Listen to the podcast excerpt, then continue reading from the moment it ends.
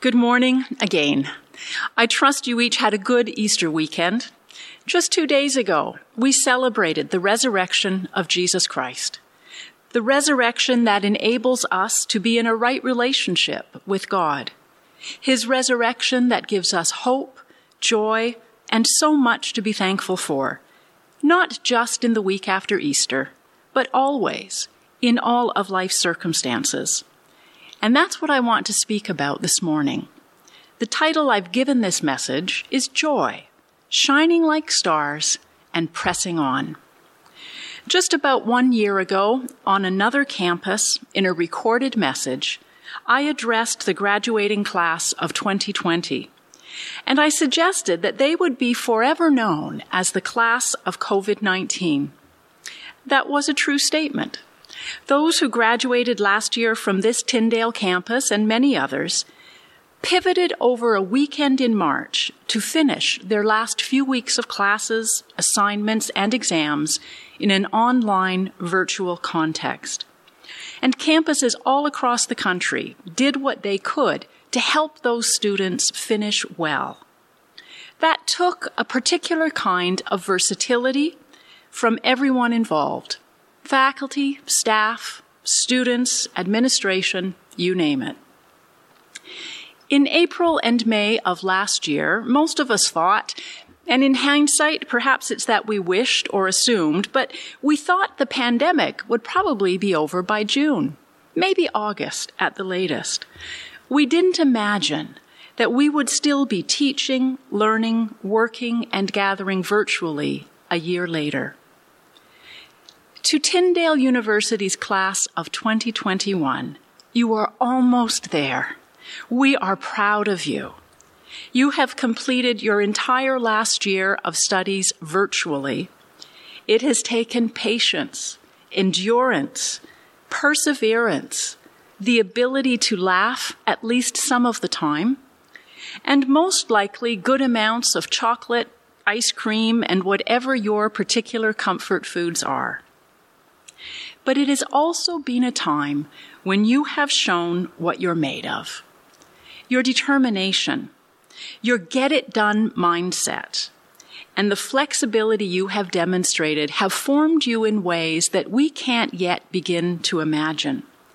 We don't know what education, work, community, or any other aspect of life will look like once this long pandemic is finally over but I'm reasonably confident that it will never again look just like February of 2020 before all of this started.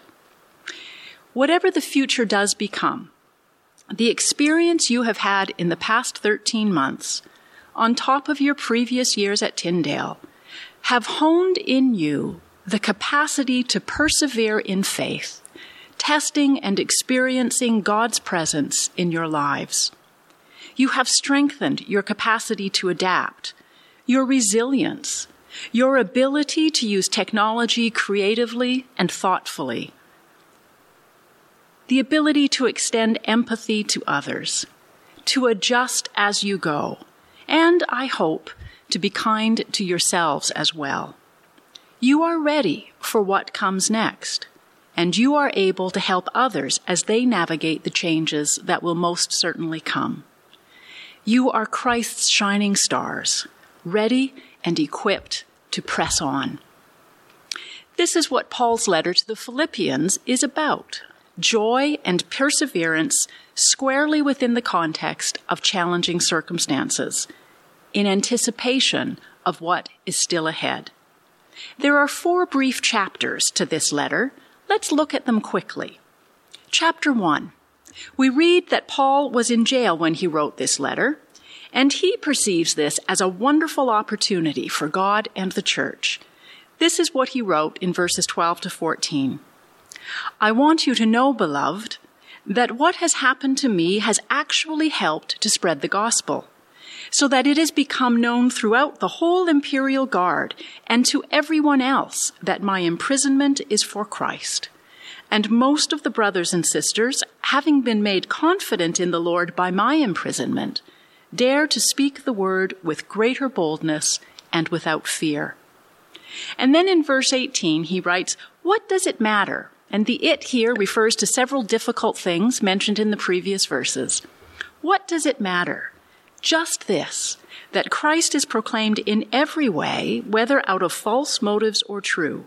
And in that I rejoice. Chapter 2. We read that Paul stayed connected with and celebrated the people in his faith and social community, and he encourages them to stay strong in their faith. The first two verses of chapter 2 say this If then there is any encouragement in Christ, any consolation from love, any sharing in the Spirit, any compassion and sympathy, make my joy complete. Be of the same mind have the same love, being in full accord and of one mind.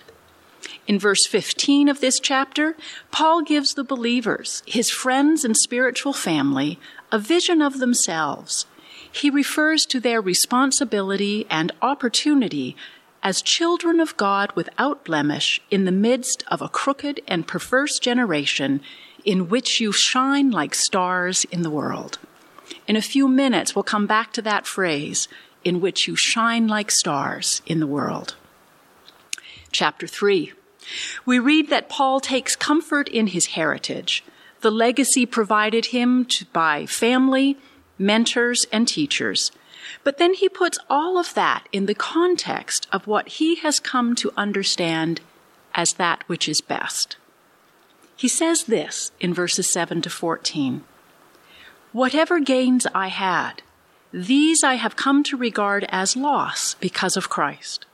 More than that, I regard everything as loss because of the surpassing value of knowing Christ Jesus, my Lord. For his sake, I have suffered the loss of all things, and I regard them as rubbish in order that I may gain Christ and be found in him, not having a righteousness of my own that comes from the law, but one that comes through faith in Christ the righteousness from God based on faith. I want to know Christ and the power of his resurrection and the sharing of his sufferings by becoming like him in his death, if somehow I may attain the resurrection from the dead. Not that I have already obtained all this or have already reached the goal, but I press on to make it my own because Christ Jesus has made me his own. Beloved, I do not consider that I have made it my own, but this one thing I do, forgetting what is behind and straining forward to what lies ahead, I press on toward the goal of the prize of the heavenly call of God in Christ Jesus. Let's pause for a moment at the end of chapter 3 in our journey through these four short chapters. Paul was in jail but he found a way to rejoice where he was. Paul was separated from many of his companions, but he found a way to experience joy in those he was with and to stay connected with those who were absent. Paul was stripped of the freedoms we value, yet rejoiced. He found joy in the person God created him to be. Let me avoid confusion. Few of us have experienced imprisonment because of our faith. That is certainly outside of my experience. We are among the privileged simply because we are able to live, work, and study in Canada. And as challenging as this past year has been, I am not equating COVID 19 shutdowns and quarantines and isolation with imprisonment or the very real persecution and suffering that many Christians are experiencing. Instead, in drawing on Philippians, this book that is all about joy in the middle of life as it happens, my hope today is to draw our attention to why we have not been defeated by 13 months of this pandemic and why the present and for the future we are able to experience and extend joy to others. Joy is more than a feeling. Joy is not as variable as our emotional response on any given day. Joy is not the absence of concern or sorrow. Joy is a gift of God through Christ, and it stands in the middle of the chaos, concern, goodness, excitement, anticipation, and weariness that may be swirling around us. This is the message of Paul's letter to the Philippians that we can take for our own. And this is the encouragement I want to extend to you today, and particularly to our graduating class today. Let's return for a moment to chapter 2, where Paul writes to encourage and reminds his friends, the Philippians, that they are children of God, without blemish, in the midst of a crooked and perverse generation in which you shine like stars in the world. This is the same metaphor used in Daniel chapter 12, verse 3, which says, Those who are wise shall shine like the brightness of the sky, and those who lead many to righteousness like the stars forever and ever. You have within you, because of Christ, the Christ whose resurrection we have just celebrated. As followers of Jesus, you have within you the capacity to shine like stars in the world, to take all that has shaped and formed you, including this past year, and help others find their way via the light of Christ that shines through you. That is the crux of Tyndale's mission statement to educate and prepare women and men who are equipped, ready, and able to serve the church and the world for the glory of God. We hold that in balance with regard for our current circumstances, as Paul does in chapter 3. Listen again to verses 12 to 14.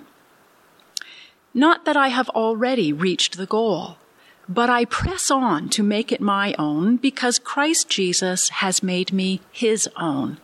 Beloved, I do not consider that I have made it my own, but this one thing I do, forgetting what is behind and straining forward to what lies ahead, I press on toward the goal for the prize of the heavenly call of God in Christ Jesus. We press on because Jesus has made us his own we press on because of Jesus. Let's return now to the last chapter of this letter. In chapter 4, we read that Paul takes joy in God's peace, which endures before, through, and beyond everything. This is what it says in verse 7. And the peace of God, which surpasses all understanding, will guard your hearts and your minds in Christ Jesus. Hearts and minds. What we experience, know, think, feel, and understand. The peace of God is able to guard it all. Let me close with Paul's words from chapter 4, verses 8 and 9, read earlier by Dr. Youssef. Finally, beloved, whatever is true, whatever is honorable, whatever is just, whatever is pure, whatever is pleasing, whatever is commendable, if there is any excellence, and if there is anything worthy of praise, think about these things. Keep on doing the things you have learned and received and heard and seen, and the God of peace will be with you. The Lord is risen. And these are the outcomes of the joy he provides. Shine like stars and press on. God bless you.